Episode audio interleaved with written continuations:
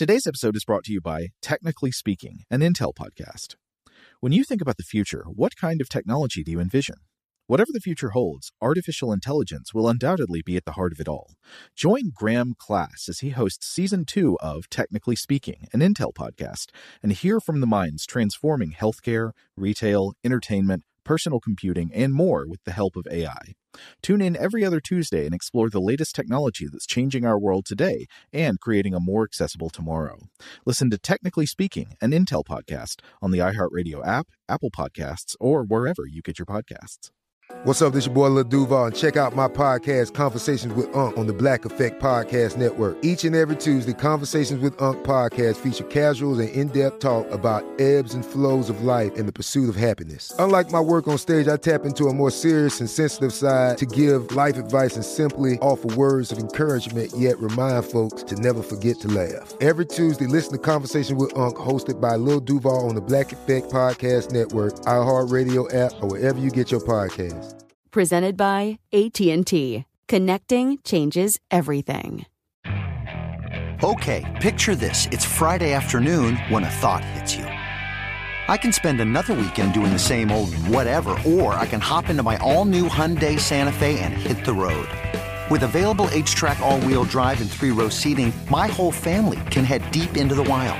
Conquer the weekend in the all-new Hyundai Santa Fe. Visit HyundaiUSA.com or call 562 for more details. Hyundai, there's joy in every journey.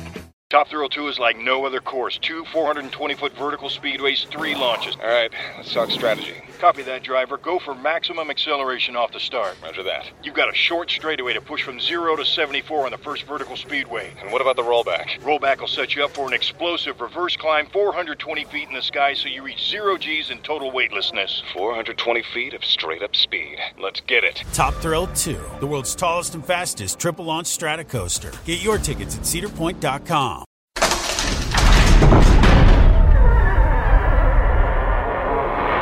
Hey, welcome to Stuff to Blow Your Mind. My name is Robert Lamb. And I'm Joe McCormick, and it's Saturday, time for a Vault episode. This is our episode on subterranes. It originally aired June 4th, 2020. Uh, I say let's uh, dig right in.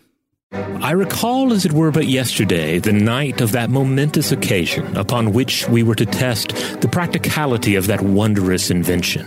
It was near midnight when we repaired to the lofty tower in which Perry had constructed his iron mole, as he was wont to call the thing. The great nose rested upon the bare earth of the floor. We passed through the doors into the outer jacket, secured them, and then passing on into the cabin, which contained the controlling mechanism within the inner tube switched on the electric lights. Perry looked to his generator, to the great tanks that held the life giving chemicals with which he was to manufacture fresh air, to replace that which we consumed in breathing, to his instruments for recording temperature, speed, distance, and for examining the materials through which we were to pass. He tested his steering device and overlooked the mighty cogs which transmitted its marvelous velocity to the giant drill at the nose of his strange craft. Our seats, into which we strapped ourselves, were so arranged upon transverse bars that we would be upright whether the craft were plowing her way downward into the bowels of the earth, or running horizontally along some great seam of coal, or rising vertically toward the surface again. At length all was ready. Perry bowed his head in prayer. For a moment we were silent, and then the old man's hand grasped the starting lever. There was a frightful roaring beneath us. The giant frame trembled and vibrated. There was a rush of sound as the loose earth passed up through the hollow space between the inner and outer jackets to be deposited in our wake, and we were off. Welcome to Stuff to Blow Your Mind, a production of iHeartRadio.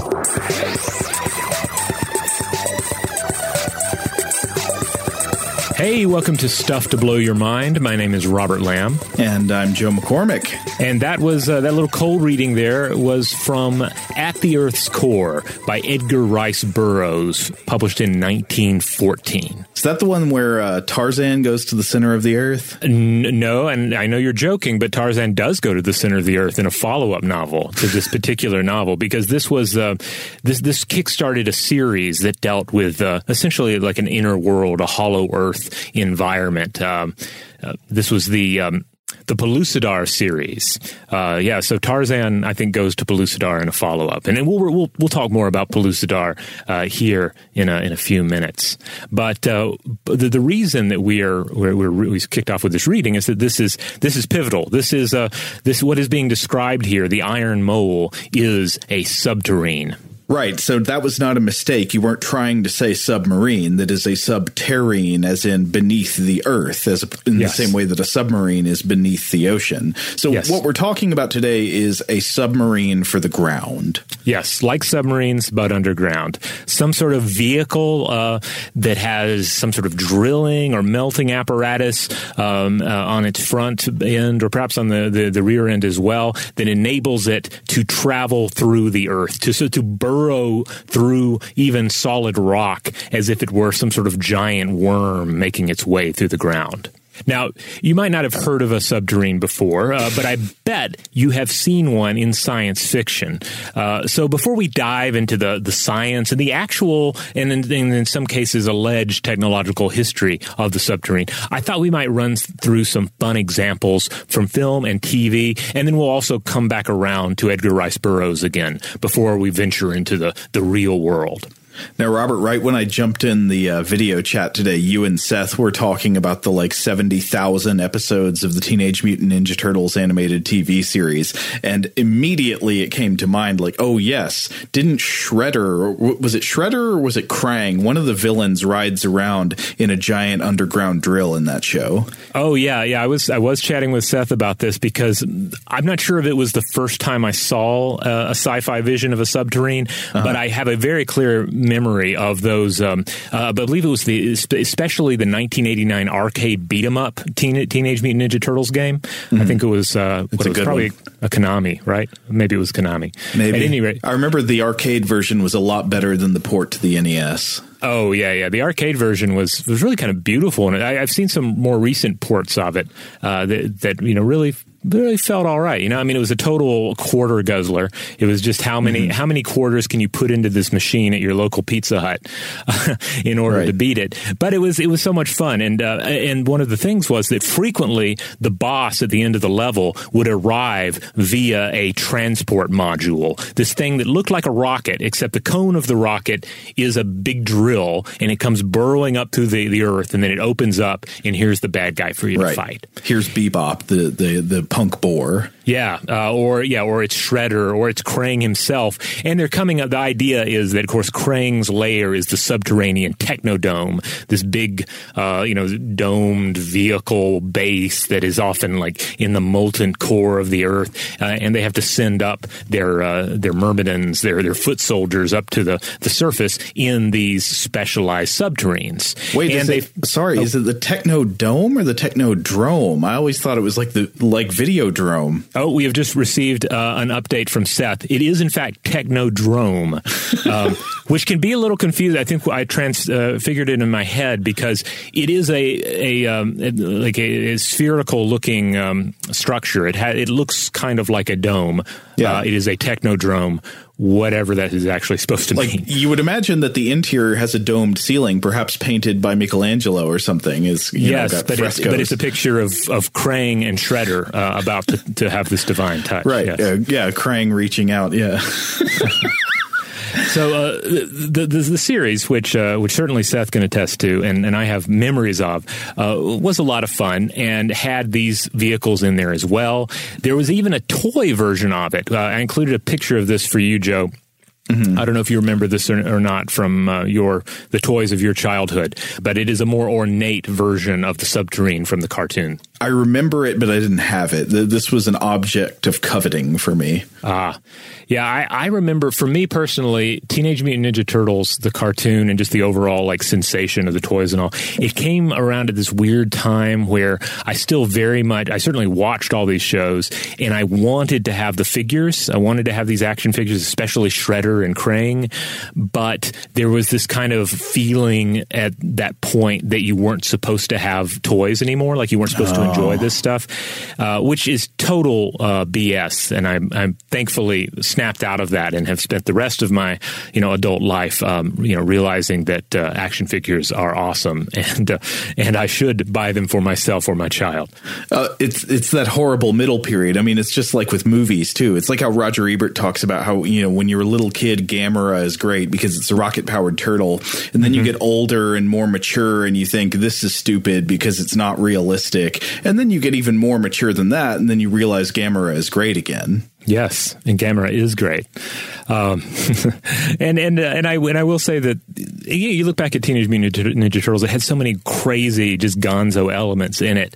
Uh, it. It was fabulous. I mean, you had this armored ninja, and he's with there with an alien brain that's in this giant android body, and they're sending ninjas up to the surface in these crazy drill submarines to fight uh, you know, obviously Teenage Mutant Ninja Turtles, which is in itself such a strange concept. So that was one subterrane that I think a lot of people probably remember older viewers, or certainly viewers who caught this show like on Sci-Fi Channel in reruns, might remember the Thunderbirds. You know, like Thunderbirds or Go.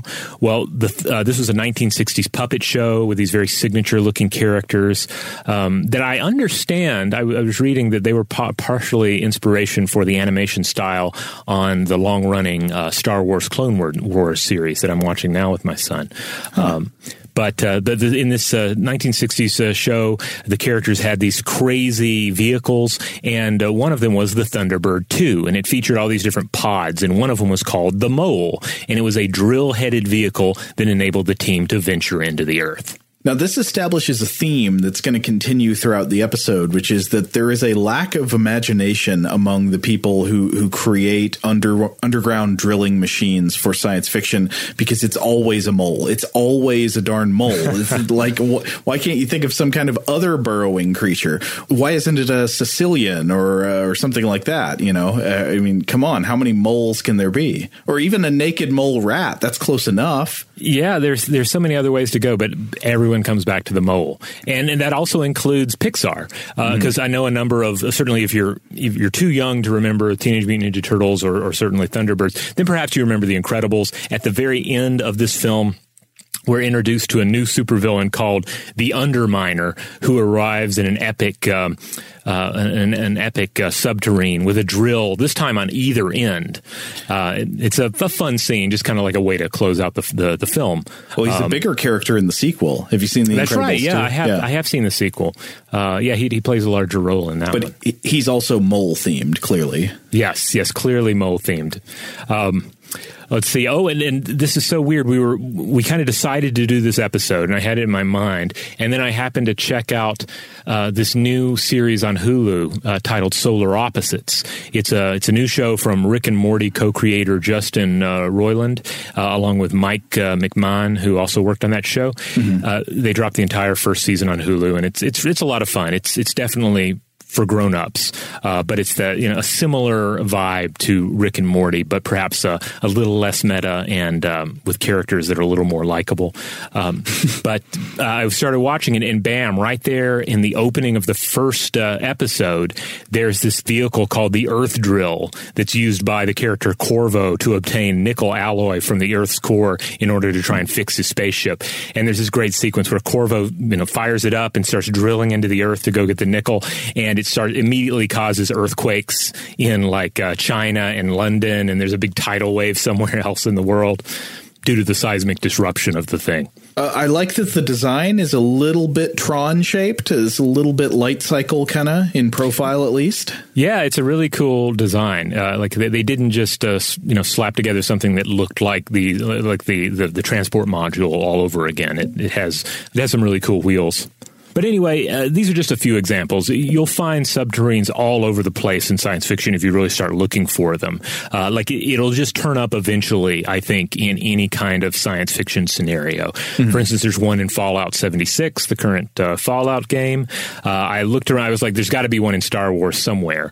And it looks like there is a combat drill in the Darth Vader comic books, like Darth Vader rides one into battle at some point. Uh, um, like an AT drill T. Yeah, yeah, oh, yeah. That would AT drill T. I like that. um, yeah, yeah, because I figured in Star Wars universe, there's room for there's certainly room for a subterrane. There's some rocky planet somewhere where there's a battle between uh, you know the, the Empire and, um, and you know some uh, hapless uh, species of uh, subterranean creature. But I feel like we got to bring it back to the Edgar Rice Burroughs because I will admit, uh, so I have never read this book at Earth's Core, uh, his, his, novel about the the drill that goes down, and I don't know. Actually, I guess timing wise, this would be coming after Jules Verne's Journey to the Center of the Earth, so I don't know how derivative of it it is. Um, but I did manage to watch about the first 20 minutes of the 1976 film adaptation of this book last night, starring our old friend Doug McClure, you know, the man. Yes. Uh, Hi, I'm Doug McClure. You might remember me from such films as that one with the fish people. And then it also had Peter Cushing in prob definitely, not even, no doubt at all, the gooberiest role I've ever seen Peter Cushing in, where he is just like a bumbling doofus with a high pitched uh, uh, cartoon professor voice. Yeah, this was this was a 1976 adaptation directed by Kevin Connor, and um, yeah, you might expect like Doug with Doug McClure and Peter Cushing, you might think, okay, Doug's going to play kind of the meaty doofus, uh, which he did so well. I mean, Doug McClure is awesome. He's a he's a treat when you see his name pop up in one of these older films.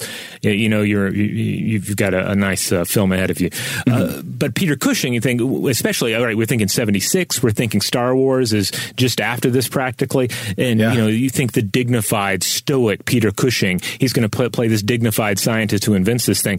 But no, he plays this goofy doofus character as well, uh, and it's great. I mean, Cushing is is is wonderful. He has he has range. So I guess in a way, it's it's nice to see him flex his his acting muscles in another direction. I mean, it's an unfamiliar setup. Normally, I think you'd have more like uh, you know the doofus and the straight man, but it's like a dual doofus lead. Yeah, yeah. And then you have uh, Caroline Munro in there as well, uh, a, a, screen legend uh, in her own right. Yeah, she played Stella Star in Star Crash. Yeah, uh, she was in. I think she was in a James Bond film. Yeah, Spy Who Loved um, Me. Yeah, yeah, yeah, and, and numerous other. She was very, very much an icon uh, of of the day. Hi, I'm Doug McClure, and I didn't get a haircut before filming this. Oh yeah, he's pretty shaggy in this. yeah, it looks, and it doesn't even look like it's intentional. It looks like he just, you know, was meaning to get it trimmed and he didn't. Yeah. uh, now, a, a, lot of people were, I think, were reintroduced to this film or introduced to it to the, for the first time via the most recent season of Mystery Science Theater 3000 that aired on Netflix. Uh, because yeah, this is one of the films that they riff, and it's uh, I remember it as being one of the, the best episodes of the the MST3K revival. But the film, in and of itself, is just is tons of fun. It's colorful. It's it's weird and wacky. You know, it's it's. I feel like even though I haven't read this particular Edgar Rice Burroughs novel. It does feel true to the spirit of them uh, because there there are, there are a number of cool things going on in, in this. First of all, we do have the Iron Mole. We have a drill-headed subterranean vehicle that takes our characters deep into the Earth, and it takes us to this uh, Hollow Earth realm called Pellucidar. And uh, and here we have a number of crazy elements uh, taking place as well because we have uh, a species of telepathic pterosaurs called the Mahars that rule over Stone Age humans humans that are also there. There's also like a giant bipedal bird Tyrannosaurus Rex thing. Looks kind of like Sam the Eagle. Yeah. And it runs around chasing Doug and Peter Cushing in this giant underground cornfield. I, I don't know yes. if that's in the book. yeah, I don't know. I'd love to hear from someone who uh, who's, who's read this one. Like I say, I've read a couple of Burroughs books. Um, uh, back in the day. And I remember them as being pretty fun. You know, he gets into a little bit of scientific speculation uh, while also getting into lots of, you know, swashbuckling style action. But then occasionally, like some really atmospheric, uh, you know, almost, you know, kind of like pulp horror moments as well. Mm-hmm. Uh, so, uh, yeah, and of course, he, he wrote a, a, ton of books. This was, this one just kicked off a mini series that he did dealing with this inner world he created. uh, and and he was he was a highly influential fiction writer of the time. So it seems to me it's possible that he might be the originator of our like popular culture and to a certain extent scientific obsession with subterranes in especially in the 20th century. So I was looking around to see if there were any hard bio, biographical details on where Burroughs got the idea for the iron mole. Um, because it seems like he, he might have been the first. I don't know for sure. It's you know it's very possible that there are some other short stories from the time period or some book I'm missing in which a character introduces the idea of a of a subterrane. Uh, but I, I wasn't able to come across it myself. Uh, let me know if you if you have an answer to that. Now certainly Jules Verne's Journey to the Center of the Earth came out earlier in 1864, but this uh, book does not feature a fantastic drilling vehicle. No, they just uh, they just find a hole in the earth earth and just kind of walk all the way down. It's more of a spelunking adventure. They travel down via lava tubes, I think. Yeah. So I ended up consulting, I think, three different Burroughs biographies in search of any answers on, you know, where he got his ideas. Some just little nugget of like, hey, he was reading in Popular Mechanics or something, you know, uh, mm. but nothing turned up. So it seems entirely possible that Burroughs might have invented the sci-fi subterrane as we know it, and in doing so, as is often the nature of sci-fi, influenced scientific minds minds uh, of that century to uh, investigate the idea further. Um, however, uh, even if he invented the, the sci-fi subterrane in his own right, he was definitely inspired by technological achievements in tunneling and burrowing uh, that had taken that were taking place at the time and had taken place uh, towards the end of the previous century. Well, maybe we should take a quick break, and then when we come back, we can talk about some of the real science and technology uh, of burrowing vehicles. Shout out to Astepro for sponsoring this episode and providing us with free samples. Rob, as the uh, the local host with allergies here, they sent you some of their nasal spray to treat your allergies. What was your experience like? Yeah, that's right. I always wrestle with the pollen a bit when it rolls in during the spring, so they sent me the little uh, nasal spray. I tried out the product, and yeah, it sure did help me get on top of my symptoms for the day. And it's so fast acting, uh, it was already kicking in before I left the house. Astepro is a first of its kind nasal allergy spray. It's the fastest 24 hour over the counter allergy spray. It starts working in 30 minutes, while other allergy sprays take hours. Astepro is the first and only 24 hour steroid free allergy spray. Astepro delivers full prescription strength indoor and outdoor allergy relief from nasal congestion, runny and itchy nose, and sneezing. Get fast acting nasal allergy symptom relief with Astepro. Go to asteproallergy.com for a discount so you can get Astepro and go today. A S T E P R O allergy.com. Astepro and go. Use directed for relief of nasal congestion, runny nose, sneezing, and itchy nose due to allergies. Today's episode is brought to you by Visible. If you haven't heard of Visible, now you have. They're the wireless carrier that's making wireless visible. It's in the name. Get a one line plan with unlimited 5G data powered by Verizon, just $25 a month, every month, taxes and fees included. Having a one line plan means you only need you to save. No estranged roommates, exes, cousins twice removed, or AI powered humanoid robots needed. And because $25 a month really means $25 a month, you can call, text, stream, whatever, as much as you want without worrying about getting dinged at the end of the month. No hidden fees, no surprises. No, really.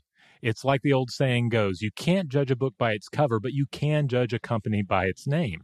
So spread the word. Tell all your friends there's a wireless company out there with transparency in their name, and they're called Visible. Start saving on wireless today at visible.com. Monthly rate on the Visible plan for data management practices and additional terms, visit visible.com. Today's episode is brought to you by eBay eBay Motors is here for the ride. Remember when you first saw the potential? And then, through some elbow grease, fresh installs, and a whole lot of love, you transformed a 100,000 miles and a body full of rust into a drive that's all your own. Look to your left, look to your right. It's official. No one's got a ride like this. There's nothing else that sounds like, feels like, or looks like the set of wheels in your garage. With over 122 million parts, you can make sure your number one ride or die stays running smoothly so there's no limit to how far you can take it. brake kits, turbochargers, engines, exhaust kits, roof racks, LED headlights, bumpers, whatever your baby needs, eBay Motors has it. And with eBay Guaranteed Fit, it's guaranteed to fit your ride the first time, every time, or your money back. Plus, at these prices, well, you're burning rubber, not cash. Keep your ride or die alive at ebaymotors.com. Eligible items only, exclusions apply. Okay, picture this. It's Friday afternoon when a thought hits you. I can waste another weekend doing the same old whatever, or I can conquer it. I can hop into my all new Hyundai Santa Fe and hit the road. Any road. The steeper, the better. Because my all new Santa Fe is available with H track, all wheel drive, so I can hit the trail without a worry in the world. Heck, with three rows and best in class rear cargo space, I can pack the whole family in with all our gear. We've got available dual wireless charging for our phones, so we'll never lose touch with civilization, and we won't lose touch with the primordial power of Mother Earth. So, which is it? Waste the weekend or do something a little more epic? And conquer it in the all new Hyundai Santa Fe. Visit HyundaiUSA.com or call 562 for more details. Hyundai, there's joy in every journey. All right, we're back. So, uh, like I was I was saying here earlier, uh, Burroughs I think w- would have definitely been inspired by the real life advances in tunnel boring machines during the 19th century. Uh, tunneling shield technology came first, successfully used for the first time to excavate uh, the Thames Tunnel beginning in 1825. But this is, just as the name implies, a protective structure that allows human excavators to work underground. It's not even a machine. Right. So, d- describe briefly the the tunneling shield. This is basically kind of like a movable roof shield that you can take with you as you continually remove new material from as the tunnel is made. Yeah, I would say combine that with the concept of say a drilling template, and that's Uh-huh. pretty much what you have. Okay. But then this leads into some of the first tunnel boring machines. Uh, and what is often brought up as the first tunnel boring machine, though it's a real stretch to call it a vehicle, uh, came in 1845 with the Mountain Slicer. Is that really what it was called? Yeah, it was called the Mountain Slicer. Whoa. Uh, it was not named, it wasn't called a mole at all. Again, again, it wasn't a vehicle really, but it was commissioned by the King of Sardinia in 1845 to dig the French rail tunnel between France and Italy through the Alps. Whoa. And it was the work of Belgian engineer uh, Henry Joseph uh. And this was the first, uh, this is often considered the first tunnel boring machine or TBM. It consisted of more than 100 percussion drills mounted at the front of a locomotive sized machine, which was mechanically power driven at the entrance to the tunnel. So think about what kind of a of an engineering project it is to do something like this, especially to have a single machine because tunneling is you know it's not just like moving through water which kind of like is is easily displaced around you as you dive through it of course when you're tunneling through hard material one of the big problems you're going to have is continually removing everything that you're drilling out of place in front of you as you go Right. And then if we're thinking of, say, we keep talking about the mole as the bio, biological uh, analog for all of this. Well, when you're talking about the ocean, right, you're talking about ships and uh, submarines basically doing the things that other organisms, even large organisms, are capable of doing. But when you're talking about you know, you're not just talking about burrowing through loose soil here. We're talking about burrowing through solid rock, which Right. is is not something that is generally considered within the realm of um, of, of certainly a, a, you know a vertebrate's capabilities or or, or any kind of you know or organism's capabilities. This is this is something new. well certainly not at any speed that would be useful from like a civil engineering point of view yeah Right. Um, so uh, I, I want to talk just a little bit more about the, the idea of the tunnel boring machine or TBM. Uh, There, there's tons of, of uh, information out there written about TBMs because this is a this is a huge area of, of engineering, right? Figuring out how to uh, improve these machines for the production of tunnels. Uh, one particular definition I came across in uh, laboratory testing of materials for, for tunnel boring machine drag bits by uh, Katushin et al. Uh, defines a TBM as a quote machine used to excavate tunnels with a circular cross section through a variety of soil and rock rock strata. So that's something to keep in mind too, is when you're dealing with tunnels, you're dealing with boring through not just one type of rock or soil, but multiple. Yeah, and I, I, think it's important that it mentions the circularity of the tunnel because this is a feature that this will actually come up again later in the episode when we talk about different methods for producing uh, whole uh, tunnels in rock. The the mm-hmm. drill based method, which is based on grinding and removing material, tends to be by nature circular, right? Just because of the limitations of the kind of machine you have to use to drill mm-hmm. and bore out. Yeah, absolutely. Um, another source on the mountain slicer I, I, was looking at in hard rock tunnel boring machines by um, uh, Maidl, uh, Schmidt, and Ritz. The authors describe the mountain slicer as having, quote, worked with hammer drills, chiseling deep annular grooves in the stone, dividing the face into four two by 0.5 meter high stone blocks. Now, the interesting thing here is that supposedly the mountain slicer successfully demonstrated, uh, you know, there was a successful demonstration of this technology in a test tunnel for something like two years, but it was ultimately not used for the Alpine project in question due to doubts about the drive equipment and its power requirements and its ability to sustain the wear of its usage. So they ended up just using traditional tunneling, tunnel boring techniques instead.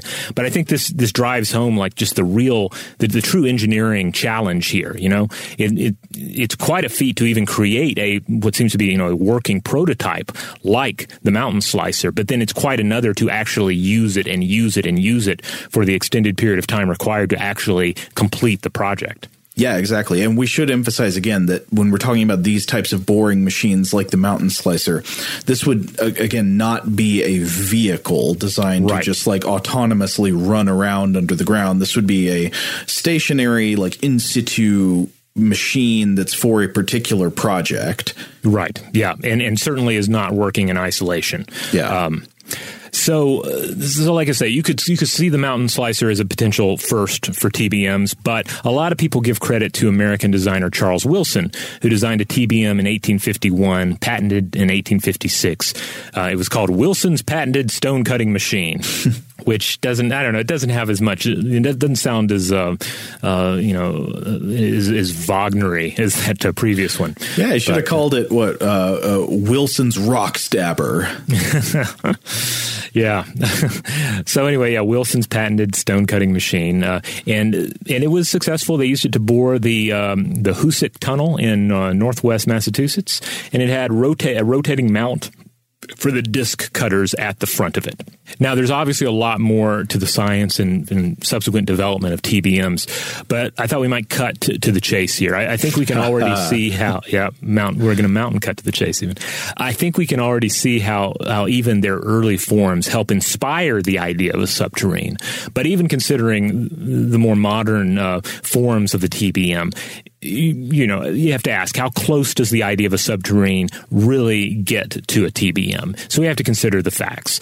So first of all, uh, as as we mentioned already, generally speaking, a TBM, and there are different varieties of TBM for different types of rock. It is a tool, not a vehicle. It is a you know, is a piece of, of equipment. It's used to make a tunnel, not to simply tunnel from one place to another. I suppose you can say it does both, but the tunnel making is the key focus. Plus, it's part of a system and an overall project that entails workers, specialized trucks to haul away the rock, etc. Uh, you're not going to hijack one of these things and bore a rogue tunnel with it. Also, TBMs are in general neither independent nor truly mobile. And here, this is important too, they are certainly not fast. Yeah. Now, I think uh, another thing is that a lot of these are going to be in in some kind of way, not exactly like a train, but sort of on rails. Like in a way, they mm-hmm. they will have uh, infrastructure that is supporting the forward movement of the vehicle, and it's not just like rolling ahead on its own. Right. It is a thing you move up or you have at the front of your tunnel boring project. Yeah. Now, um, one of the, the more exciting players in uh, the realm of of, um, of TBMs these days is none other than Elon Musk. Okie doke. Yeah, I don't know if you're familiar with this, Joe, but he founded the Boring Company in 2016. I was trying to read about it, but I, I just fell asleep. You just Um, oh yeah, god, that really is play the worst joke I've ever made on the show. Uh, Let's cut it. No, let's leave it. I let me deal with the shame. no, you can laugh at uh, Elon Musk's jokes. Um, it, it's it's it's clever. They really commit to it. Um, if you, you can look up the website and you can see that there's a lot of tongue in cheek there, but but it is a real project, and they, it looks like they're making a lot of um, exciting progress here. So part of the, the whole idea of the Boring Company is that they want to. Um, uh, they want to see tunnel usage being a huge part of our sustainable future. Like in terms of of creating more sustainable infrastructure, it's better to get as much of it underground as possible. And and this has been a trend in futurism. Um, for a while. This isn't uh, in, in and of itself anything new, uh, but these are some of the reasons that they cite uh, for investing um, uh, in the improvement of TBM technology. First of all, there's no practical limit to how many layers of tunnels can be built, so any level of traffic can then be addressed through these tunnels. Tunnels are weatherproof. Tunnel uh, construction and operation is ultimately silent and invisible to anyone on the surface. And this is not uh, something that I, I saw them touch on, but certainly as a part of the, the larger sort of futurism design focus of underground systems is, of course, if you put your highways underground, then you can have uh, more like trees on top. You know, Right. you can have a, some sort of a return to nature. Uh, you can take the, you can give back the land that this that, that our so you know our highways and streets have stolen. But to do all this, you've got to make tunnels, and the thing is, tunnels are expensive to bore.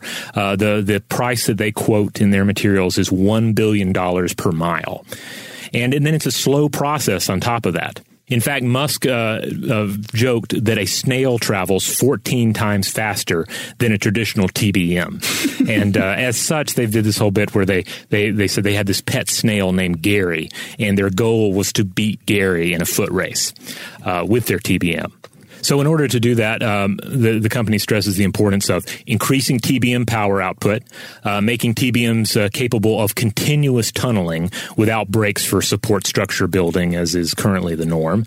Uh, also, the importance of making TBMs autonomous, and also creating a system by which the excavated rock is then made into bricks on site, or perhaps even within the TBM itself uh, for use in the support structure.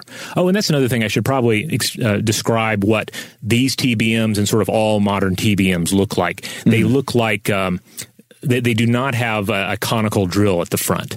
Uh, it tends to, at least at first glance, look a lot f- like flatter. It looks like a cross between an e-cigarette and a tapeworm.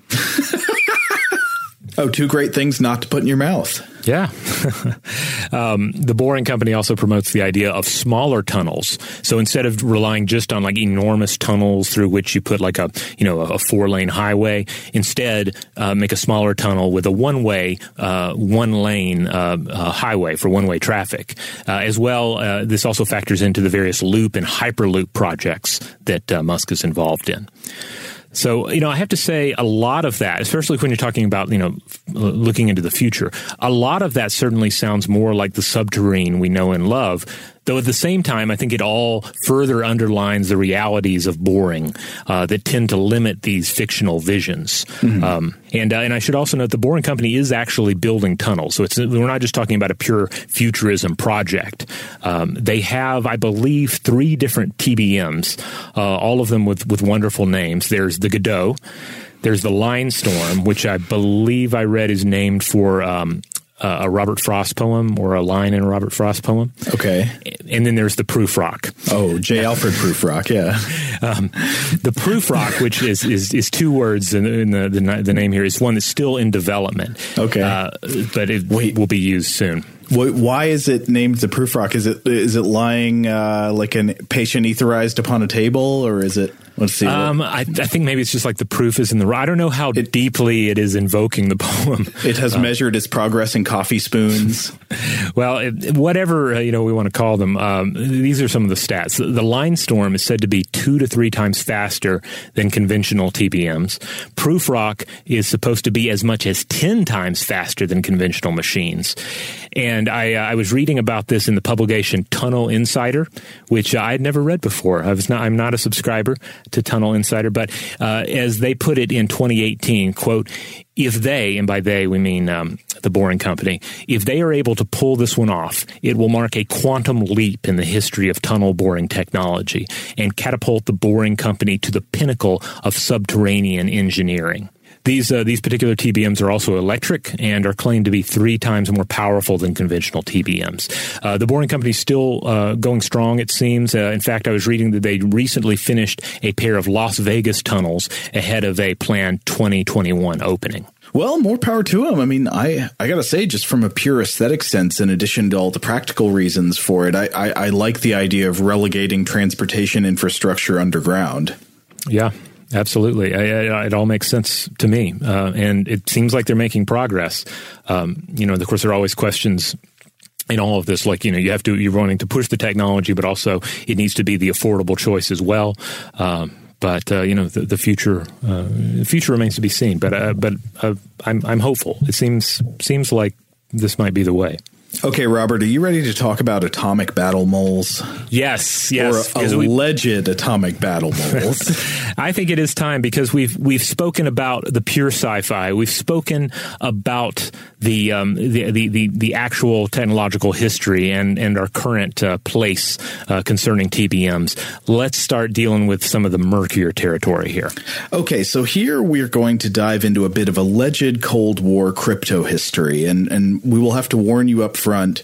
The sourcing that's available in English on this subject, I think, is very murky, and there's a lot of uncertainty, possibly even, in fact, I would say more than possibly. I, I think quite probably uh, we're getting into some Edison Louis Le Prince murder confession territory. If you listen to our invention episode on that, uh, where a possible hoax document or work of fiction is being misinterpreted by later writers as a factual report and then built upon by embellishment. Uh, but with some major caveats, uh, are, are you ready to dig in? Yes, I do want to just throw in one quick nugget here. We're going to be talking about um, about Russian uh, advances, advancements, or also or um, alleged advancements, and it's worth it's worth noting that first of all, uh, Edgar Rice Burroughs was very influential just around the world, uh, but there was also a key uh, Russian sci-fi author by the name of Grigory Adamov who wrote about subterranes in Conquerors of the Underground in 1937. Oh yeah, I was reading about this, and, one of the uh, articles that I'm going to reference in a minute here points out a hilariously machine translated version of that title, "Conquerors of the Underground," which is "Winners of the Bowels." well, that's good. Okay, okay, but yeah, what's the, what's the prompting for all this? Well, a couple of years ago, you you might have seen a number of double take headlines running around the internet about the Soviets developing a nuclear powered subterranean weapon during the Cold War. Uh, we can I know there there was an article on like IFL Science about it. There there's one we can check in with here uh, in our old arch nemesis, the Daily Mail. The headline is quote revealed the nuclear powered mole the Soviets built to burrow beneath America and deliver atomic bombs underground. Underground is in all caps. Oh, yeah. This is a great headline. Right. So I was looking to trace back uh, to the source some of the claims in this article. So this is not the main source of the of it, but I think it gets to the the, the core of some of what we're going to be looking at here. So there's an English article from June 2015 in an online publication called Russia Beyond the Headlines. Now it's just known as Russia Beyond, which is a multilingual arm of the major Russian state newspaper Rossiyskaya Gazeta. And I'm not generally generally very familiar with Rossiyskaya Gazeta or Russia Beyond. I don't have a very good sense of how generally reliable it is, but this article is derived from reporting from a government funded newspaper of the Russian Federation and it doesn't actually name most of its sources. So I think we have to treat the claims in this article with an extremely heavy dose of skepticism. Uh, mm-hmm. That's not to say everything in it is necessarily untrue, but I, I would not hang my hat on anything here. But just so we can lay it on the table, let's at least look at what this article claims. So it talks about how during the middle of the Cold War, the Soviet Premier Nikita Khrushchev ordered the construction of mechanized units that would be able to burrow underground to destroy military targets. And these might be underground bunkers or command centers or strategic missile launch sites or to destroy uh, underground communications infrastructure. And this hypothetical tunneling weapon that Khrushchev supposedly ordered the construction of would be known as a battle mole. So we're back to the moles again. Uh, now, one of the supposed advantages of the battle mole would be its ability to tunnel to targets deep behind enemy lines undetected and detonate charges or even to surface and deposit Soviet troops, sort of like an underground APC. So, was there any historical precedent for this? Well, the article claims that the first self powered underground military vehicle was designed by someone named Pyotr Raskazov in Moscow in 1904, but that this was just a design. It was never realized. He made some drawings, but the designs were lost around the outbreak of the First World War 10 years later. And then there were attempts to bring the project back in the 1930s under the Soviet Union again, according to this article, the person in charge of this effort to to revive the uh, underground battle mole idea was somebody identified in this article simply as Engineer Trebelev, which sounds like it's it, it, sounds like Kirk selecting a red shirt for the landing party in Star Trek, you know. um, uh, but Engineer Trebelev uh, wanted to quote design a machine which would look like a real mole. no, no further explanation. Though actually, I did find an article from from the 1950s that explains what this is referring to. I'll leave that as a surprise for a little bit later. I mean, I would hope that the the translation's a little off, and the idea is that it, it functions like a mole, and not that it just looks like one. Though that's exciting in its own right. I mean, this is an English language article. This wasn't machine translated. Oh, okay. Well, maybe maybe it's just supposed to look like a mole then. yeah, wanted to design a machine which would look like a real mole, but eventually, you know, whatever happened here, the project fizzled, and so then uh, Nikita Khrushchev comes to power as the first secretary of the Communist Party in 1953 after the death of Joseph Stalin, and according to this reporting, Khrushchev was big into the idea of the battle mole, and he strongly supported its redevelopment. So you know, go out there create the people's mole. and uh, supposedly there was a secret underground facility in Ukraine for developing and producing these moles. And the first nuclear powered prototype for the battle mole was completed in 1964. Now, according to the article, this would have been a tunneling vehicle powered by an internal nuclear reactor, like a nuclear submarine, which, uh, again, this would be an ideal power source for like any kind of long term stealth vehicle for the same reasons it's useful for like strategic ballistic missile subs, right? Uh, you know, the, the nuclear power allows you to run silently for a long period of time without having to return and get fuel somewhere and it doesn't you know it doesn't produce any emissions other than heat so it, you know it's an ideal fuel choice just as a note of historical comparison, uh, the first nuclear powered submarines, I looked this up. They were produced by the United States and the Soviet Union in like the mid to late 50s. I think the U.S. Uh, put out their first nuclear sub in, the, in 1955 and the USSR by 1958. Yeah, and and of course there was just the overall atomic trend of of looking at ways to power various types of vehicles. I mean, there was a, there's the whole realm of the atomic powered aircraft. Uh, right. What I believe Pluto, they were looking at. yeah. yeah. Uh, and I think that that's clear that we could do a whole podcast on that in the future, or uh, certainly the ideas of atomic powered automobiles and so forth. Um, so there, there, was a lot of this line of thinking back in, in, the day. There was a lot of enthusiasm enthusiasm for this uh, this sort of power. But to, to defend the idea here, like I think the idea of nuclear power does make a whole lot of sense for uh, for a vehicle like a strategic missile sub, because the whole mm-hmm. point is that it needs to go out there and be hidden, and uh, you know the strategic strategic purpose of it is that you don't know where it is and it's somewhere on the earth and it can be out there for a long time without coming back to refuel. Right. Yeah. I mean, this is, we, we, I think we've discussed this on the show before. I mean, this is one of the the key uh, parts of, uh, of, for instance, the United Kingdom's uh, nuclear deterrent. Yeah.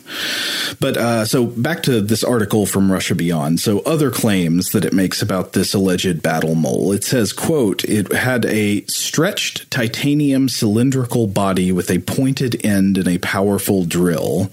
It says the size would have been between 25 and 35 meters in length then between 3 to 4 meters in diameter. And its speed underground as it's tunneling would be between 7 and 15 kilometers per hour now, I am no expert on tunneling vehicles, I admit, so my judgment may be way off, but this is huge red flag for me. This sounds really, really fast. That sounds much faster than a snail, to, to go back to uh, uh, Elon Musk's uh, uh um, snail race. Right. This thing can tunnel through the ground faster than some people can run. I don't know. Yeah. Uh, okay. But uh, the article also claims that, quote, the nuclear physicist Andrei Sakharov was involved with the creation of this machine, possibly with the development of the original soil crushing and propulsion system technology. The cavitation flow created around the battle mole's body reduced friction and enabled it to bore through granite and basalt. Uh, again, I I very much doubt if there's any truth to this association. Uh, but for those who aren't familiar, Andrei Sakharov is absolutely a very real and very important figure in 20th century history. Uh, uh, Sakharov was a Russian nuclear physicist who worked on the Soviet Union's nuclear weapons program in the late 40s and the 50s. He's considered in some ways the father of the Soviet hydrogen bomb, but he later became an activist protesting for civil liberties and human rights within the Soviet Union, and he received a Nobel Peace Prize in 1975. Hmm. Uh, I know he was not popular with the uh, with the Soviet government for his activism. At some point, I know he was sent into internal exile. Mm-hmm. Um, but anyway, so back to the article. So the article claims that the the battle mole took a crew of five people to operate, and it could carry up to fifteen paratroopers on top of that. So again, it is actually being alleged that this thing would bore in under the earth, drill up to the surface, and then let out a bunch of dudes. yeah. Um, it. I mean, it's it it's straight. It sounds straight up Ninja Turtles. It sounds like. I mean, it makes me think of stormtroopers jumping out of one of these things, right? Right. Uh, or, of course, if it wasn't, you know, fifteen paratroopers, it could deliver a payload of weapons or equipment, or especially an explosive charge, and this payload could be of up to a ton. Hmm. Now, uh, here's here's the part where it gets really interesting. The article alleges there was a secret plan for an underground strike on America, which would be triggered. It said if the United United States, quote, deteriorated beyond a point. Uh, no further explanation there, but I guess the idea is like if, if the U.S. is starting to look weak, then like this, these things could drill in. Uh, so how would they tunnel underneath the United States? Well, allegedly the plan was to bring them to the United States coast inside nuclear submarines, specifically to the California coast, and the California coast is singled out for its seismic instability. And then the moles would be released from underwater to tunnel into California and plant nuclear explosive charges under strategic facilities and fault lines without being noticed right at all. And also, this would this ter- this attack it alleges would be a kind of false flag for nature, where the nuclear charges they'd be detonated, but it would just look like naturally occurring earthquakes and tsunamis all over the place, and it'd be like, I guess Mother Nature's just mad at us. Oh uh, man, I mean, this is there's so many sci-fi possibilities just in this. Like the idea of say, ultimately slow moving nuclear drill machines have been slowly making their way from the California coast to the heartland. And then when they finally open up, you have all these like hideously atomic mutated uh, right. uh, paratroopers that emerge. Yeah, I mean, they're all so the toxic Avenger now, speaking Russian. Yeah, yeah. It's so much fun to you can have with this concept. Uh, but anyway, so I've I've just got to read the conclusion here verbatim. Quote. According to some reports, test runs of the Soviet nuclear subterrane were carried out in different geological conditions in suburban Moscow's soils, in the Rostov region, and in the Urals. Witnesses who observed the test were most struck by the capabilities the subterrane demonstrated in the Ural Mountains. The battle mole easily bit into hard rock and destroyed the underground target. However, a tragedy occurred during the repeated trials. For reasons unknown, the machine exploded deep within within the bowels of the Urals, killing the entire crew. Shortly thereafter, the project was shelved. Oh man, there's a whole like cool indie historic horror film concept right there. I, this doomed uh, subterrane that gets uh, I don't know eaten by chuds or something. Right. I think this would make a great movie, but I have serious doubts about this report. like, even if this were published by a source that I thought to be trustworthy, again, I don't know much about the source and it is related to like a government funded uh, paper. Some of like my basic plausibility alarms are flashing red. Yeah. But anyway, so back to like a lot of the 2018 circulation of this story that uh, was going around in, you know, Daily Mail and all these places, it seems to trace back to an article in Jalopnik by senior editor Jason Torchinsky, who, to his credit, does show skepticism about some of these claims, um, maybe more so than some of the derivative articles do. Um, which, uh, but it tries to follow up on these claims by consulting some contemporary articles in Russian language sources, a lot of it machine translated, though. Um, so it was Torchinsky, by the way, who pointed out that idea of the machine translation of Conquerors of the Underground being winners of the bowels. so he is the winner of the winner of the bowels. But um, he he develops on the assertion that uh, this this guy, remember engineer Trebelev, that he wanted it to look like a mole. Uh, Torchinsky points out that this is supposedly uh, because he studied X-rays of a mole skeleton in order to design the machine. That makes a little bit more sense. Okay, that does, uh, and it will be further developed even more by another source I found. Uh, as for the reports of this 1930s model, there's all this vagueness in the sources. It's hard to tell from what's available how large Trebelev's model was supposed to be, whether it was crude, etc. Um, regarding the prototype built in 1964, Torchinsky turns up some more claims about how the project came to an end from the uh, Russian reporting in Rossiyskaya Gazeta, which is apparently what that Russia Beyond article was sort of derivative of. But the, here, here's a, a additional detail machine translated, of course. Quote, However, during next tests in 1964, a car that penetrated the Ural Mountains near Nizhny Tagil for a distance of 10 kilometers for unknown reasons exploded. Since the explosion was nuclear, the apparatus with the people in it simply evaporated and the broken tunnel collapsed. In the press was the name of the deceased commander of the battle mole, Colonel Semyon Budnikov. But official confirmation of this never sounded. The project was closed, all documentary evidence of it was liquidated, as if nothing had ever happened. Uh, very conveniently here, right? So all physical evidence of this experiment is completely erased from the earth. And then it gets even fishier and starts to get into territory where I'm, I'm wondering who's fooling who. So this is again from the Rossiyskaya Gazeta report, uh, explaining why the explosion happened. Quote, or maybe another civilization exists literally under our feet, and the guards did not want the Soviet mole to penetrate the forbidden limits. After all, the technical characteristics allowed the battle mole to reach the center of the Earth. Therefore, a unique underground machine was destroyed, and the mystery of the long standing Soviet project is likely to never be fully revealed. Oh, I don't know. Okay. so the underground civilization might have sabotaged it. Yeah, I, yeah, that, that, doesn't sound so, plausible. Right. So there's definitely something wrong with this story. It, it doesn't mm. necessarily mean that all of the reports of historical Soviet battle mole development are untrue, though here I, I'm getting the feeling that a lot of these reports may be embellished, and this report about the 1964 vehicle specifically might be a complete or near complete fiction. So the next thing I was looking to was seeing if we can figure out about mid-century subterranean projects from like contemporaneous sources. Like was anything published about it at the time that I can access in English and understand?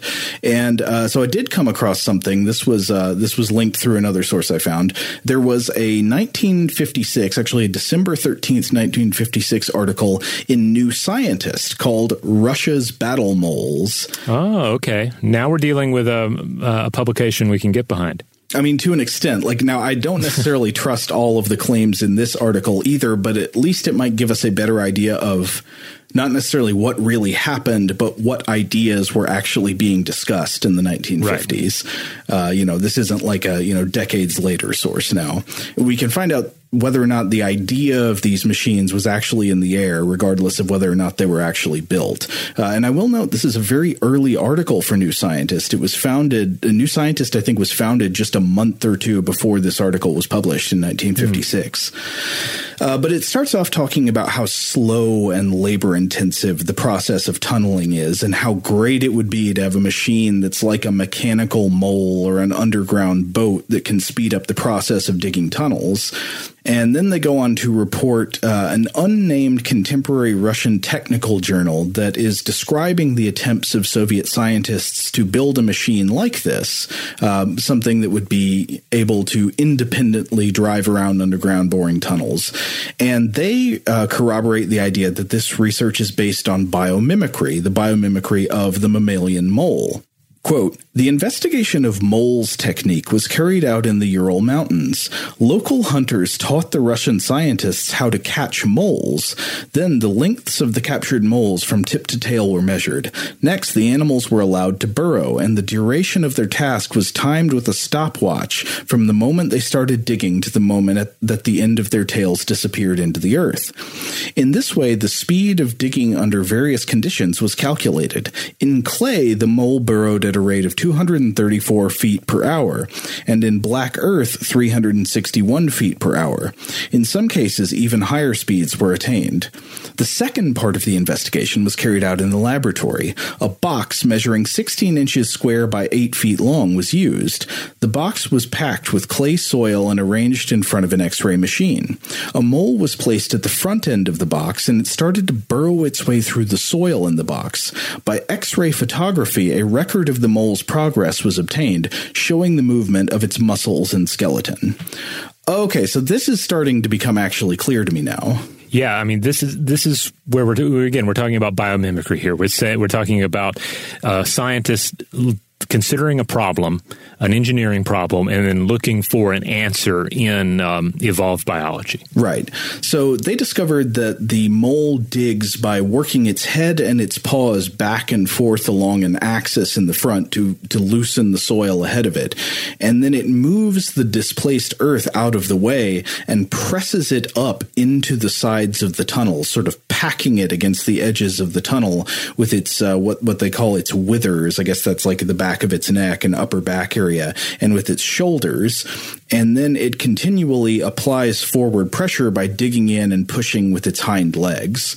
And the article claims that this pressing out of the displaced earth by the strong withers and the shoulder muscles uh, of the mole is actually the most important discovery here because again one of the biggest problems with with drilling tunneling boring whatever you want to call it is how to deal with the displaced material as you go Right.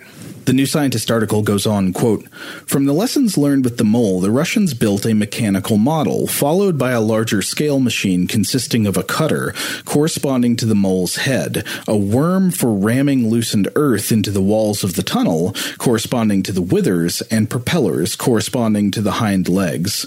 In the front part of the body of the machine is a powerful cutter made of hard alloy. Behind are the four propellers which push against the walls of the tunnel and move the machine forward at a speed of 30 feet per hour.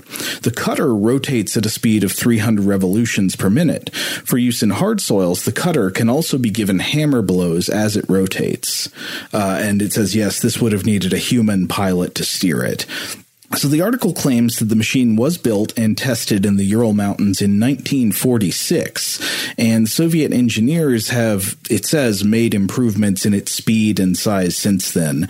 The article does not really, even though it's called Battle Mole, the article does not really mention military applications. Instead, it emphasizes how useful this kind of device would be for the kind of tunneling we were talking about earlier, like for mining or for urban engineering. One thought that comes to mind thinking about this is if well, for, I mean, first of all, if you wanted to solve this engineering problem, like looking to the mole is is, is certainly a, one way to to to try and answer those questions, even if things might not scale up all the way. But in terms of a warfare scenario, it seems like this is the sort of thing that if you could pull it off, would be very advantageous in older mo- modes of warfare. You know, like if you were Right. dealing with with siege warfare, having a, a battle mole w- could really turn the tide. Yeah. Perhaps even in trench warfare. You know, where you have you know these hard fronts uh, uh, in these no man lands. You know that I could see that being a factor, but is, is certainly I don't know. Uh, people may disagree with me, but it seems like once you get into the World War II era and the post World War II era, the usefulness of this kind of uh, a device, even if you could pull it off, becomes um, uh, you know less obvious. Yeah, it's. Uh, I mean, it, it seems much more useful in a world that doesn't already depend on air power. Yeah, Uh, you've already conquered the skies at this point. Now, you you could say that well, maybe that maybe an underground mole, at least hypothetically, could be more stealthy than air power. I, I don't know. I mean, we have stealth bombers and stuff now, but um, Well, you know, it reminds me of uh, the super secret weapon um, uh, of the Byzantines, the Greek fire. Uh, we did an episode on that, and one of the things that came out about it was that it was it was useful if you used it every once in a while under very specific circumstances. Uh, but if people were expecting it, uh, then it lost its usefulness. Yeah, that it's like more useful as a kind of shock weapon than as like a, a regular mainstay of how you win battles. Yeah. But anyway, so I, I want to kind of t- put a bow on this issue of the the Soviet atomic battle mole. There, there appears to be a very good, skeptical, and well cited dive into the issue of the atomic subterrane uh, from way back in 2012 at the Atomic Skies blog, and it's called the Atomic Subterrane. Uh, the author of this blog, I think, offers a very reasonable assessment of this weird and murky subject, in addition to a, a very good write up in general of uh, atomic subterrane ideas as they were explored in the United States, which, Robert, I know you're going to get into in a minute here. But uh, the author here, he, he just goes by Mark, but he acknowledges uh, the claims we've talked about so far regarding the alleged Soviet atomic battle mole, and he concludes that there probably was a real Russian program in the 1950s to develop a conventional chemical powered tunneling machine known as an underground boat. But that the part about the atomic battle mole and Khrushchev's attack plan, uh, you know, attack the U.S. from below, that this is not just untrue, but possibly a prank gone wrong.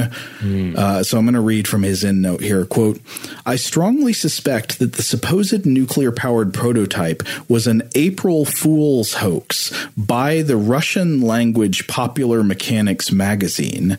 The first mention of it I can find online comes from the April issue of that magazine, and the diagram they include incorporates what appear to be mechanical tentacles.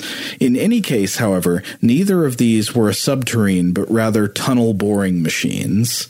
And based on everything I've read, I, I think he's very possibly correct. In fact, I might even say probably. And if so, this would be interesting because we'd be again in territory. Uh, I mentioned this earlier, like the territory of the Edison murder confession that we talked about in the Louis Le Prince episode of Invention, where something originally intended as what I think was a non malicious, expli- explicitly fictional document is later misinterpreted by a bunch of other writers as a legitimate news report.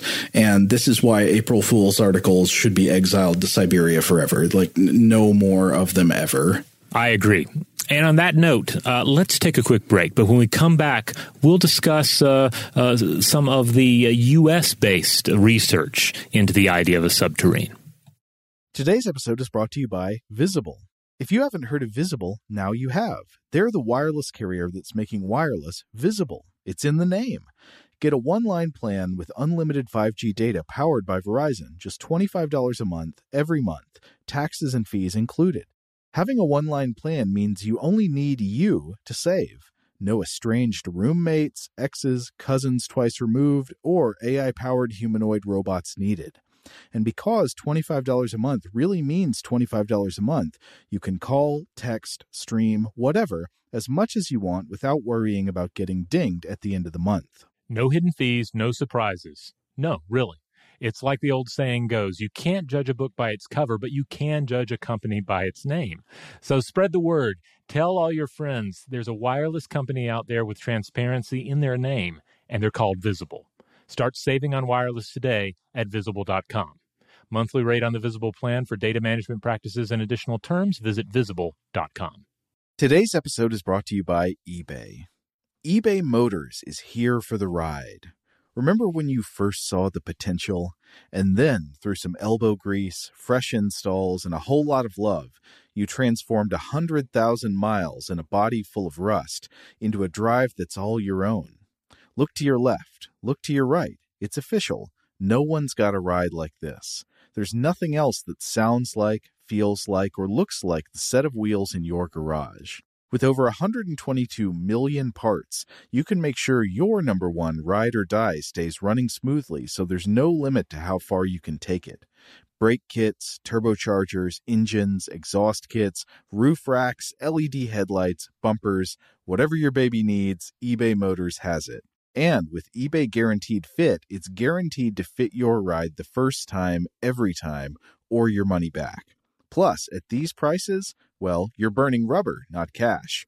Keep your ride or die alive at ebaymotors.com. Eligible items only, exclusions apply. Okay, picture this.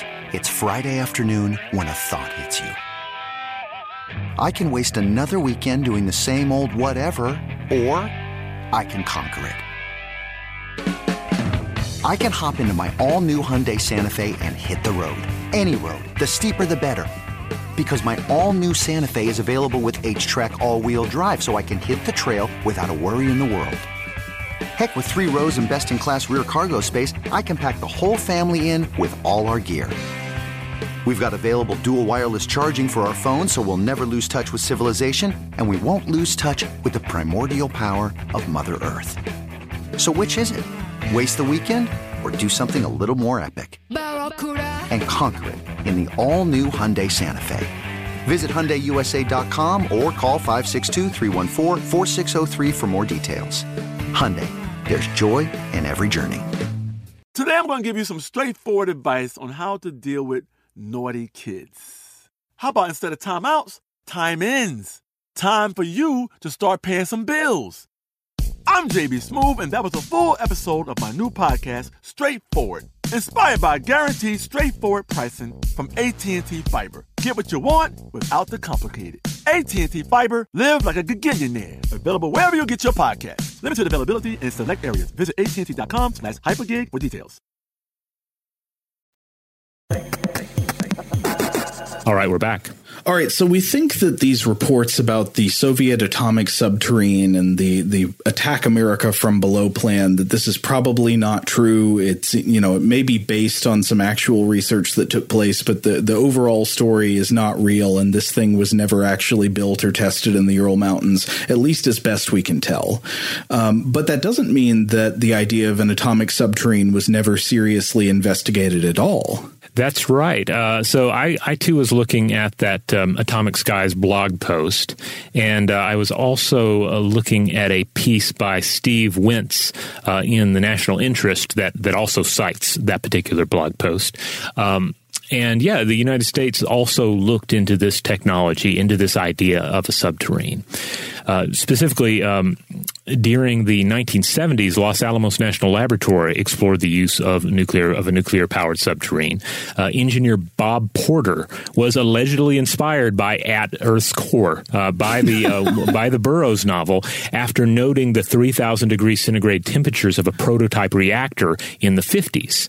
And then a 1961 experiment by Potter showed that this sort of drilling could be possible.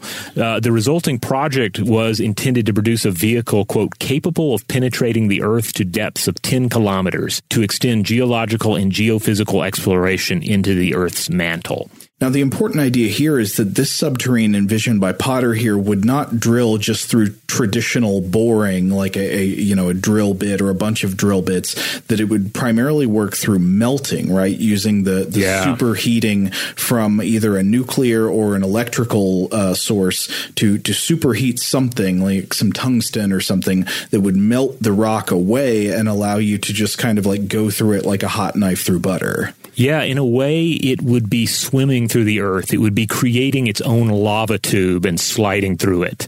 Oh, um, yeah. Yeah, so uh, it, I mean, it's it's an ingenious solution, uh, you know, um, or potential solution. So uh, uh apparently, though, first of all, I, I do want to, like you like you uh, mentioned earlier, I would I would encourage everyone to check out that Atomic Skies blog post because he also goes into a little more detail about this supposed uh, scenario where they were talking about it at a at a luncheon or at a diner or something. I think it was a bar. And, yeah, yeah, a bar, and um, and it, it, just kind of the, the, idea of it was got picked up by by um, was it a it was a politician. This uh, like politician, the, yes. yeah. The the scientists from the lab on Friday were hanging out, just like yes, having yes, drinks and talking about ideas that occurred to them. And a uh, some politician, I don't know if it was a U.S. rep or a New Mexico rep, some politician legislator walks in and overhears them talking about this subterranean idea and gets really excited about it. Yeah, he's like, "That sounds great. Let's fund it." Yeah. And so they did. it got funded. Um, so it, apparently, in addition to mining, tunneling, and exploration, the the project uh, also entailed this idea that the tech could be used to create storage cavities in the earth, in the deep earth, not only for toxic and nuclear waste, and we've discussed in the show before about how the the the, the deep geologic isolation of nuclear waste is actually a you know a, a really supported idea, mm-hmm. but they also got into this idea of have, of putting pressurized gases in these storage cavities that could then be unleashed to drive turbines for energy. It's an interesting idea. Yeah, I I would not have thought of that, but yeah, that's pretty cool. So, um, according to uh, again that national interest article and the Atomic Skies uh, uh, blog post, uh, the it, everything kind of came together like this. So, in 1972, the National Science Foundation funded a full scale study of the nuclear subterrane, uh, and then uh, small scale electrically powered prototype drills were built, and one was used by the National Park Service to drill drainage holes at Bandelier National Monument near Los Alamos the the rock penetrator's lack of vibration. Uh, this was uh, apparently essential to preserving an archaeological site uh, close by while the holes were being drilled. Yeah, and this uh, th- this emphasizes again like some of the advantages that you would have if you're just moving through rock primarily by melting rather than standard grinding drilling stuff. Also, it's like you don't produce a lot of dust and and uh, mm-hmm. pollutants from the process. There are many ways that melting down into the earth is a quite elegant solution for tunneling. Yeah, I saw this referenced in uh, some of the other like tunneling and boring articles I was coming across. The idea of of creating a tunnel in your wake that is like lined in glass. You mm-hmm. know, again, it's like a lava tube, and therefore, you know, you you wouldn't necessarily have this issue of okay, we have all this leftover stone. What are we going to do? How's the how's our subterrane going to then turn that into blocks to reinforce uh, the the wreckage it leaves in its wake? Mm-hmm. So the sources here they, they point out that the um, according to the designs, uh, two cutting head designs were looked at, one for common rock and one for hard rock. So you had a traditional rotary cutting head uh, with the cylindrical rock melters, and then you also had one with dozens of nuclear powered needle probes. um, which is a pretty crazy idea. Like these are, in a way, these are like little tentacles. They're almost like the tentacle, uh, you know, the, the head of the star-faced mole, right? Yeah, where they uh, they kind of dig in and then but then they melt. Right, and this uh, again, it wouldn't have necessarily like a conical tip. It might be more like a flat disc type shape with the melting elements and then the drilling elements. Yeah, re- really more in line with traditional TBMs in that in that respect. Uh, and then they also mentioned that the probes would would uh, would unevenly heat the rock face, causing it to crack and crumble. So that would be an, an aspect of it as well. Um, and then, yeah, I mentioned the glass walls. But so ultimately, the project transfers to the Department of Energy in 1975. And from there, it apparently mostly vanished. It would pop up again in the 1980s as a possible way to tunnel for bases on the moon. And this was apparently, this would have been 1986. And this was a proposal by one Dr. John Rowley. Yeah. Well, and, and two other co authors. Yeah. And they, oh, yes, they published yeah. a paper about uh, excavating tunnels on the surface of the moon to shield colonists from the radiation that you would be exposed to if you were trying to create a nuclear base, or not a nuclear base, sorry, a moon base. Uh, th- this is a very common problem when people talk about ma- making moon bases, right? You've basically just mm-hmm. got to get underground somehow.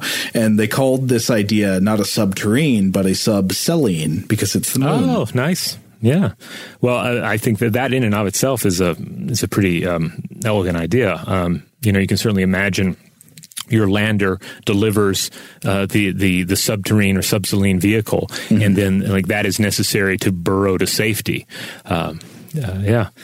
So, uh, in that Atomic Skies post, uh, uh, Mark also touches on a weaponized concept uh, that was discussed to use the technology. This would have been the radioisotope powered thermal penetrator, or the the RIP-TP, in which the machine quote would form a bubble of magma and hot, high pressure gases behind itself. When it nears the underground base, that is, you know, presumably the target here, the pressure of the gas and magma would burst the base walls explosively, destroying the facilities near the breach through blast and fire. Whoa. On that blog post, he includes some uh, black and white illust- uh, two illustrations of what uh, these concepts would have looked like. You get to see those uh, those needles at the, the, front. There's also this image of of a tunnel that has been bored uh, of what this would look like. This kind of glass lined tunnel, and it has kind of it looks kind of like a colonoscopy um, image. You know, it, it has kind of a colonic appearance. Uh-huh. Now, another one of the advantages that that they talk about with respect to the rock melting versus just the traditional uh, drill type excavator is that a rock melting model for a subterrane would allow you to to potentially create a tunnel of any shape you wanted. It wouldn't have oh, to be yeah. a circular tube. It could be square. It could be triangular. You know, you can do anything. Interesting. Yeah. Well, like especially if you're if you're trying to create a space for your moon base upon arriving, you know, for that you might want, say, a large cube, uh, cubicle space uh, uh, underneath the the lunar surface, as opposed to just a whole bunch of tunnels to live in. Right. So I don't know. Yeah, the the the rock melting subselene. I, I'm not sure that idea is forever done with. Maybe that'll come back someday. Yeah, I don't know because we've also we've discussed on the show before how there are concepts of building such bases in craters, uh, mm-hmm. you know, and naturally occurring um, places to hide in the lunar surface. So, so I don't know. Um, yeah, I guess it basically we, we kind of leave this episode with still a number of questions. You know, like what what what is the future of boring and tunneling uh, here on the Earth, or even on other, uh, you know, on moons and planets that we might go to, and and what is that going to look like? Are we going to actually see subterranes in the future? You know, I it's it's it's hard to say, but it seems like some of the the tunnel boring advances that are taking place today are encouraging of that. Um, I don't know if they're going to let um, Elon Musk uh, strap a nuclear reactor to one of these things anytime soon. But well, that's another interesting thing to point out, which is that um, so obviously there are lots of safety concerns whenever you have a nuclear powered vehicle. I mean, this is the case with all of the nuclear powered submarines and everything. Mm-hmm. But fortunately, I would say nuclear power safety concerns are going to be lesser with a device that's being used to tunnel deep underground than they would be with a lot of other kinds of vehicles, right? True. I mean, it's it, like if it fails, yeah, if it fails, it's down there. Right. Uh, you know, not to say that that that you know, an accidental nuclear detonation, even underground, is is ideal. Oh but, no, no, no. You know, there are. Uh, it's better than other places. I'm saying sure. like relative to an airplane or something. Yes. Yeah. Absolutely. Now, I guess another thing we should quickly acknowledge is that the internet is also full of claims that there are subterranes all over the place. They're making tunnels under the whole world as we speak that are, you know, that are full of like the the Illuminati warriors and everything. Like it's, I would say, subterranes and underground tunnels are a very common trope of conspiracy theories. And oh yeah, I wonder why that is. Why is it that specifically underground enclosures are like mm-hmm. such a common image in conspiracy theory thinking. It's like underground bunkers, hidden underground bases, tunnels. There's always tunnels. What? Why is that? Well, I mean, I think part of it is that I mean, these are really cool ideas. And I think a lot of conspiracy thinking does get into areas of taking things that are really cool and taking them too far. Uh, you know, taking them too far into an area uh, where you you want to believe them so badly and then you deal with the ramifications of believing that you know? Because like it's I, interesting it's therefore true.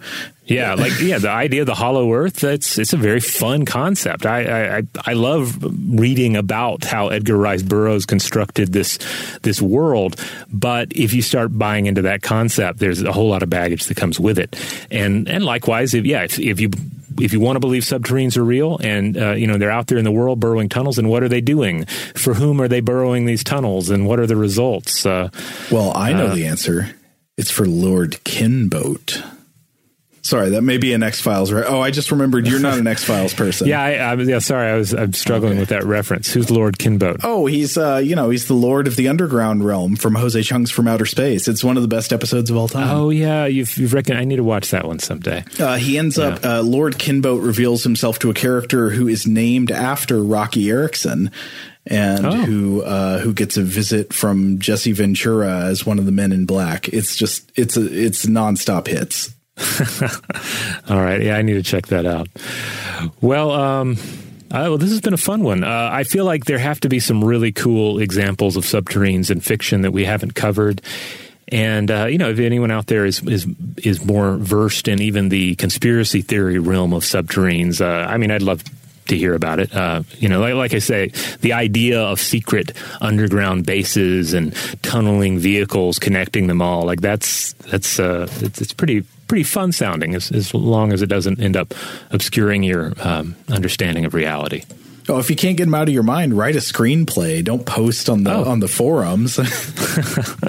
but, but, that being said, like the re- the reality of like TBM technology and and the kind of work that's going on with the Boring Company, like that in of it, in and of itself is really exciting. So, um, yeah, there's there's plenty of uh, of great stuff to go around just within the realm of truth here. Totally. All right. In the meantime, if you would like to listen to other episodes of Stuff to Blow Your Mind, you know where to find us. That is wherever you happen to get your podcast. And wherever that happens to be, just rate, review, and subscribe. Uh, those are just simple things you can do to help out the show. Huge thanks, as always, to our excellent audio producer, Seth Nicholas Johnson. If you would like to get in touch with us with feedback on this episode or any other, to suggest a topic for the future, or just to say hi, you can email us at contact at stufftoblowyourmind.com.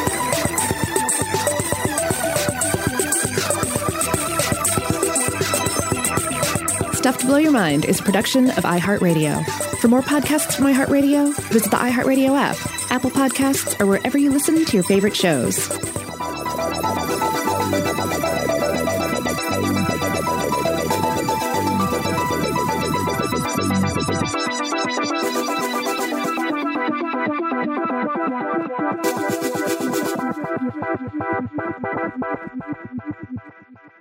Today's episode is brought to you by Visible.